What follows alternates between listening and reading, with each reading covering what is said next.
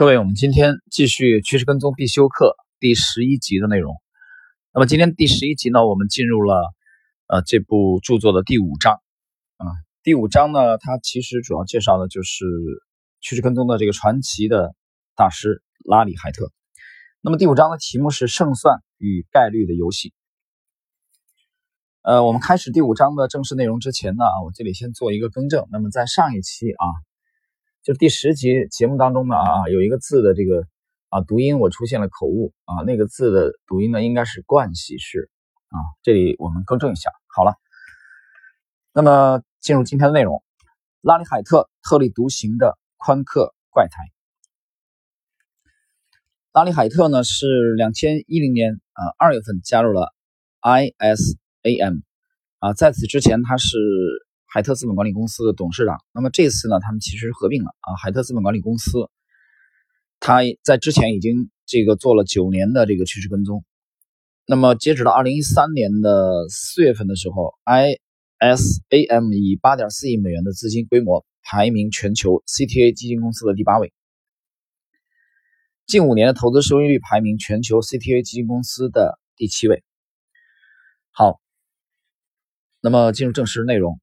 我曾拍摄过一部关于诺贝尔奖获得者、顶尖交易员、基金经理和职业扑克牌玩家的纪录片。有些人质疑我为什么会把扑克牌玩家放到一部主要讲市场和经济危机的影片中。其实他们多数人都不知道，成功的交易者和成功的扑克玩家之间有着紧密的联系。他们在胜算方面有着相同的想法。呃，这里呃，我打断一下啊，这里这个。迈克尔·卡沃尔讲的是成功的交易者啊与成功的这个扑克牌玩家。这里其实大家如果啊了解这个啊最近的五年啊十年以内吧，其实没有十年那么久，真正开始风行，我认为也就是最近五六年的事情，就是德州扑克啊。德州扑克在这最近五六年在中国大陆的交易员当中啊，基金经理当中非常的流行。这个其实就是一个算概率的呃这这么一个这个游戏。但这个游戏呢，其实啊对做交易的啊这个其实啊挺。这个挺有帮助。那么不单是这个了啊，其实你无论是桥牌也好啊，这个德州扑克也好，呃，那么围棋也好啊，国际象棋也好，这种竞技类的这种这种啊棋牌，它其实啊对交易都是有一定的帮助的。好，我们继续。当每个人拿着辛苦赚来的血汗钱去冒险时，都要考虑一下胜算有多大。人们总希望胜算在自己这边，看看彩票就知道了。人们中奖的机会很渺茫，胜算根本不在他们那边，但他们仍然乐此不疲地购买彩票。拉里·海特作为一名有三十多年交易经验的趋势交易者，十分善于把握胜算。遇到胜算很大的投资，他就投入更多的资金，而认为胜算很小时，就减少投入的资金量。海特是我最喜欢的交易员之一，我很喜欢他的为人。是什么让我如此喜欢他呢？更重要的是，他的经验能在多大程度上帮助你实现净资产的增值呢？我们还是从过去说起吧。说到自己的成长经历，海特打趣地说他是摔倒在幼儿园积木上的孩子。从一开始，我们就应该把海特对正规教育的看法放到具体环境中来考虑。像许多白手起家的故事一样，海特成长于一个典型的中产阶级家庭，居住在纽约。他的父亲经营着一间小公司，但这并没有为他的孩子们留下什么财富。海特患有天生的学习障碍和视力障碍，用他自己的话说，他很难长时间集中注意力，但他自豪地说这些问题就是他的成功秘诀。说这话时，海特脸上浮现着灿烂的微笑，其中还夹杂着一丝讽刺。这些困难成就了一个伟大的交易员。当然，这些困难并不是他成功的直接原因，但我们知道海特确实克服了很多不利的条件，这难道不是对你的一种激励吗？那么如何才能成为像海特这样的趋势跟踪赢家呢？你需要永葆好奇心。海特最早在花花公子看到一篇讲述商品交易的文章，这篇文章促使海特对当地的一位交易赢家进行了一番了解。他是附近一家商品经纪公司的职员，这位经纪人告诉海特，如果投入两千美元，他能在一天内赚到一千美元。这听起来难道不像某种骗局吗？比如我曾收到一封电子邮件，内容是马克·扎克伯格啊在 Facebook 上市前打算卖一些股份给我。这类家伙对猪腩肉期货、黄金或股票一无所知，即便你像早期的海特一样天真无知，当有人说起猪腩肉期货时，你马上就该意识到两千美元的投资是不可能在一天内让你赚一千美元的。海特还看到了另一个明显的矛盾之处，那时的他还处在穿牛仔裤的年纪，想多晚睡就多晚睡。一个早上九点就必须出现在老板面前的经纪人，又怎么可能让他变得富有呢？下一节 C E O 眼睛颜色关投资什么事。又是一个痛苦的工作日，一个理财顾问滔滔不绝地跟你说了他的投资理念，某个经纪人站起身来跟你说他可以当你的财富救世主。他会拿什么来证明自己呢？当他去跟某个公司的管理层交涉时，他能告诉你那 C E O 的眼眼睛是什么颜色。这是真实生活中的经纪人，这是真实发生的事情。海特暗自想到，他是我这辈子见过最愚蠢的人。 C E O 的眼睛是什么颜色跟投资一点关系都没有，没有任何数据表明蓝眼睛的人比灰眼睛的人更优越。你必须关注那些具有高度相关性的东西，哪些信息是可验证的，如何才能知道？那不仅仅是某一个人的意见。如果某条信息啊是可验证的，它是否跟资金相关呢？啊，又或者，假如你获得了某条信息经过验证是正确的，且与投资相关，之后又该做些什么？你可不能对这条信息全盘接受，你得对它进行加工处理。你必须明白，大多数可用的信息都是值得怀疑的。不要在每次出手时都举棋不定，请抓住最佳的时机。呃，这一段啊，到这里我解释一下，正好其实就结合今天的盘面吧。啊，我觉得这个其实对最生动啊，最具有时效性。呃，在在今天早间开盘之前大概一个多小时啊，我是很久很久啊。没有在我们这个专辑里面去啊评论市场，我们只是这个解读经典。但是今天例外了，今天在盘前啊九点半之前大概一个多小时时间，我做了一个更新。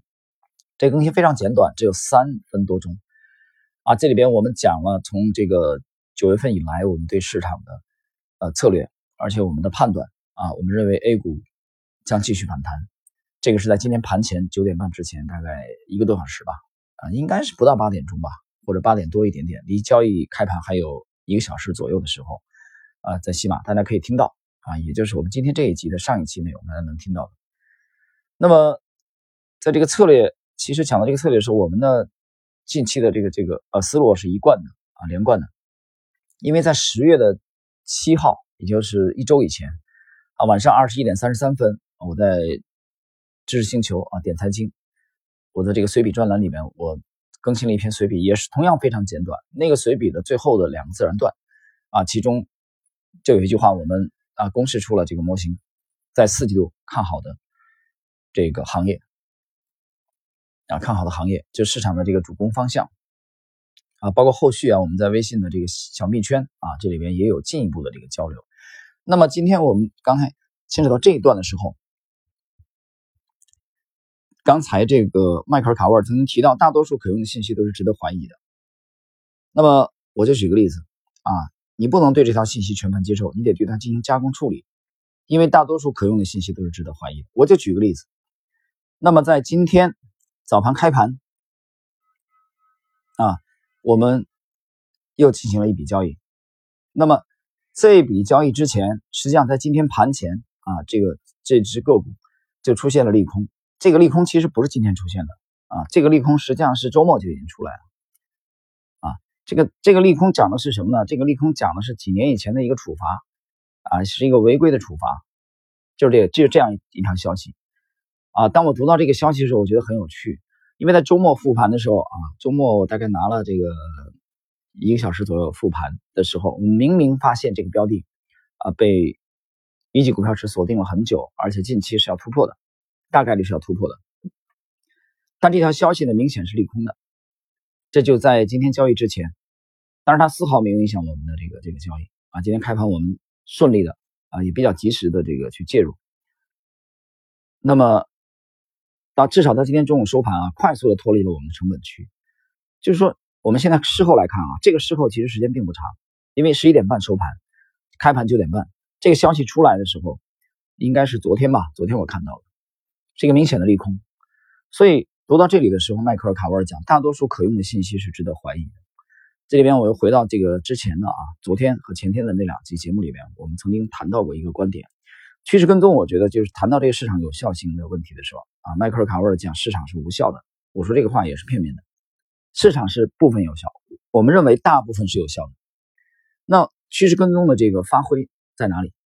我认为就是去捕捕捉啊相对有效的市场当中的绝大多数人的误区，也就是大多数人认为无效的区域，在那里边我们能找到它的有效，而这个有效的区域里面我们能找市场的无效，那里边就是我们的机会，也就是市场共识当中的无效的区域，他们认为是无效的，实际上事后证明那里是非常有效的，就是这个道理啊，价值所在，这就是我们发力的位置。大多数人、大多数的基金经理、大多数的投资者都认为那里没有没有什么多大的机会，但恰恰那里有很大的机会，但这个比例一定是少的。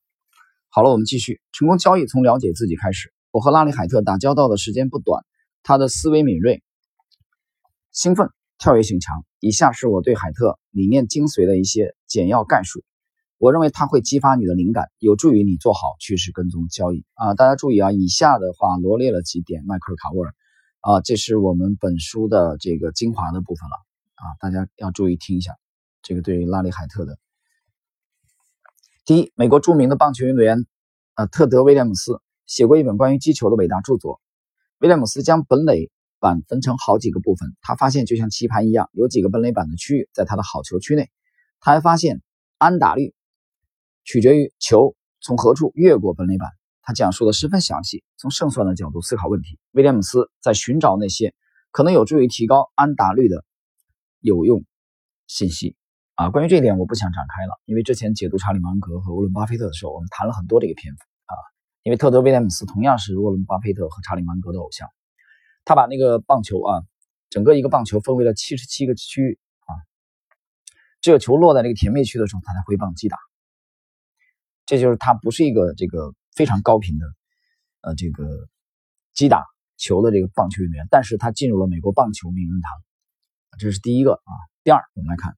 假设你有一个朋友做卫生设备的生意赚了大钱，他的事业是从拖车停车场起步的，经过辛苦的打拼，他发了一笔小财。你的朋友坚持认为白银市场会大涨，实际情况也的确如此。刚开始白银一路飙升，但后来又像石沉大海似的一跌到底。就在白银价格开始掉头向下时，这位朋友说白银是绝对跌不了的。对此你毫无所知，我也无法判断，海特更是不知道，只有市场会告诉你判断错了。如果你的交易策略与市场的走势背道而驰，你怎么可能做出正确的判断？第三，在争取成功的过程中，你首先应该对自身和自己所擅长的事情做一个评估。你必须弄清楚你能做什么。你可以问问我自己，我是谁？什么对于我来说是最重要的？你还要问自己，这事儿我能做吗？我能重复的做这件事情吗？我喜欢做这件事情吗？比如拉里·海特喜欢交易系统，他不是源于一时的兴起，而是喜欢通过自己的行动融入环境。这便是一名趋势交易者应该具备的心态。你想要什么？你为何这么做？你进行了哪些投资？你的投资会升值吗？你的投资是为了获得收益吗？你想要什么？如何发现自己正处于不公平的优势中？再问自己一些问题啊，何处、何时是最佳投资时机？什么时候会发生？期限有多长？当你认为某事将要发生时，会在何时发生？这些时机会告诉你能获得多少收益，你的复合收益是多少？你必须找到这些问题的答案，应该如何实现啊？回答这个问题，你首先要建立一个目标，为了实现这个目标，把今天的你变为将来的你，你需要做些什么？最后，在交易中，复利是最强大的力量。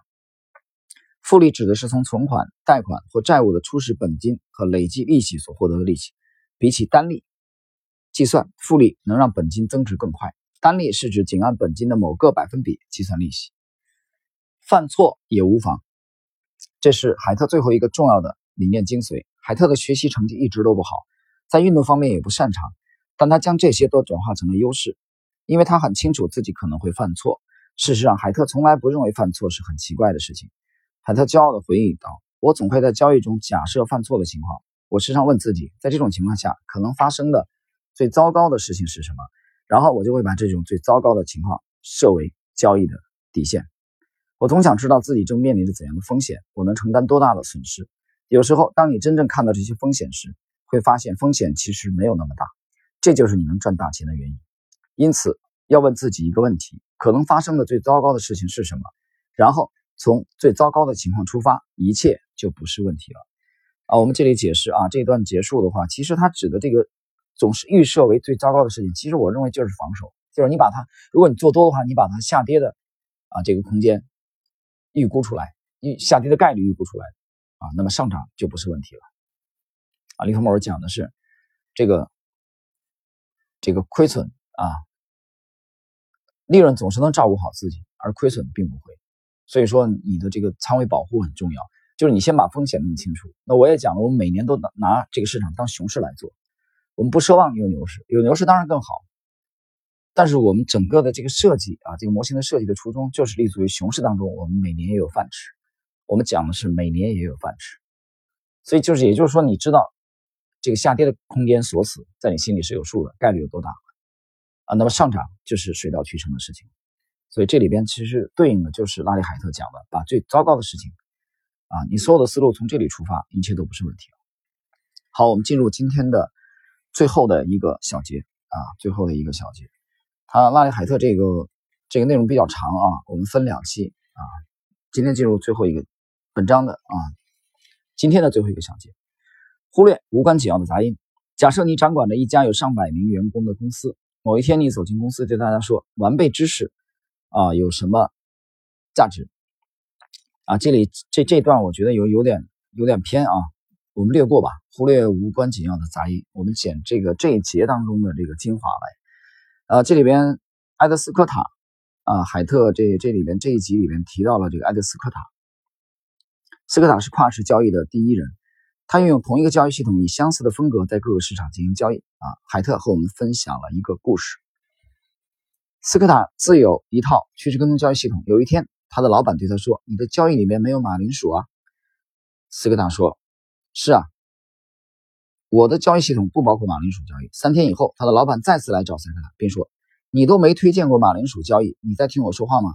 埃德又说：“我的交易系统中没有马铃薯交易。”老板说：“听着，我们公司在马铃薯交易大厅有交易柜台，你要向整个交易大厅推荐马铃薯，你的交易系统中都没有马铃薯交易，这算是怎么回事呢？”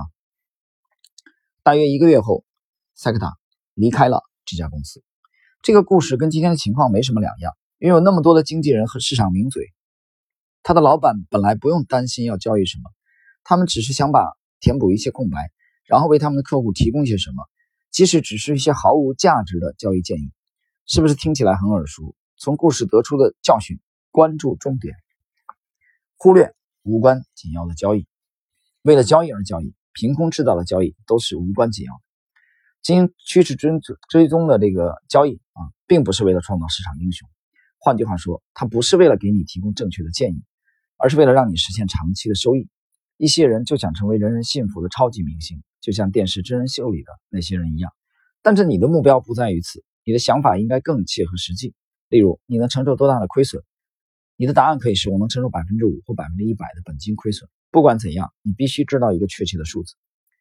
你要成为一名趋势交易者，你也打算去寻找趋势，但你无法预测趋势以及趋势出现的时间和持续的时间。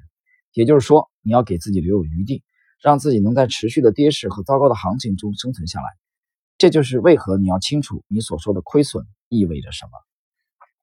最后这个小节呢，嗯，其实这个拉里海特啊，跟我们的这个本书的作者迈克尔·卡沃尔他们强调是要忽略无关紧要的杂音。这种杂音其实市场上非常多啊，比如市场评论啊，某某人认为啊，权重股啊这个上攻乏力啊，市场的节奏可能会转换啊，可能转换到这个小盘股当中去啊，或者小盘股啊这个短线超卖啊，市场可能再度回归啊这这种大盘股。像像这样的评论每天都有，每天都有无数啊无数份报告。无数个声音啊，在古巴，在这个呃报纸啊，在互联网的各种媒体啊，在广播、在电视当中传播。你想一想，如果你把这些东西、这些玩意儿都当成选股依据的话，你这日子还能过吗？你还怎么交易？你告诉我啊！就比如说我们之前的这个假期也是这样的，假期之前的这种担忧、这种焦虑，你把这种玩意儿作为你的交易的依据。你这辈子交易基本上暗无天日了，没有出头之日了。因为这不是专业的教育体系里边的内容，这是属于市场噪音。我举个例子啊，比如说你现在持有的这个这个这个标的啊，可能几个交易日啊表现不是特别理想的时候，那么市场噪音就来了，他就会不理解，说你为什么不去追逐热点啊？这两天的某某某涨得很好，某某某特别疯狂啊，你为什么不去追逐？这其实也是属于市场噪音，因为每一个交易系统有它的风格，对吧？那这种风格，你要求它这种风格在时刻都表现出啊高速的这种啊盈利的状态，这是非常困难的。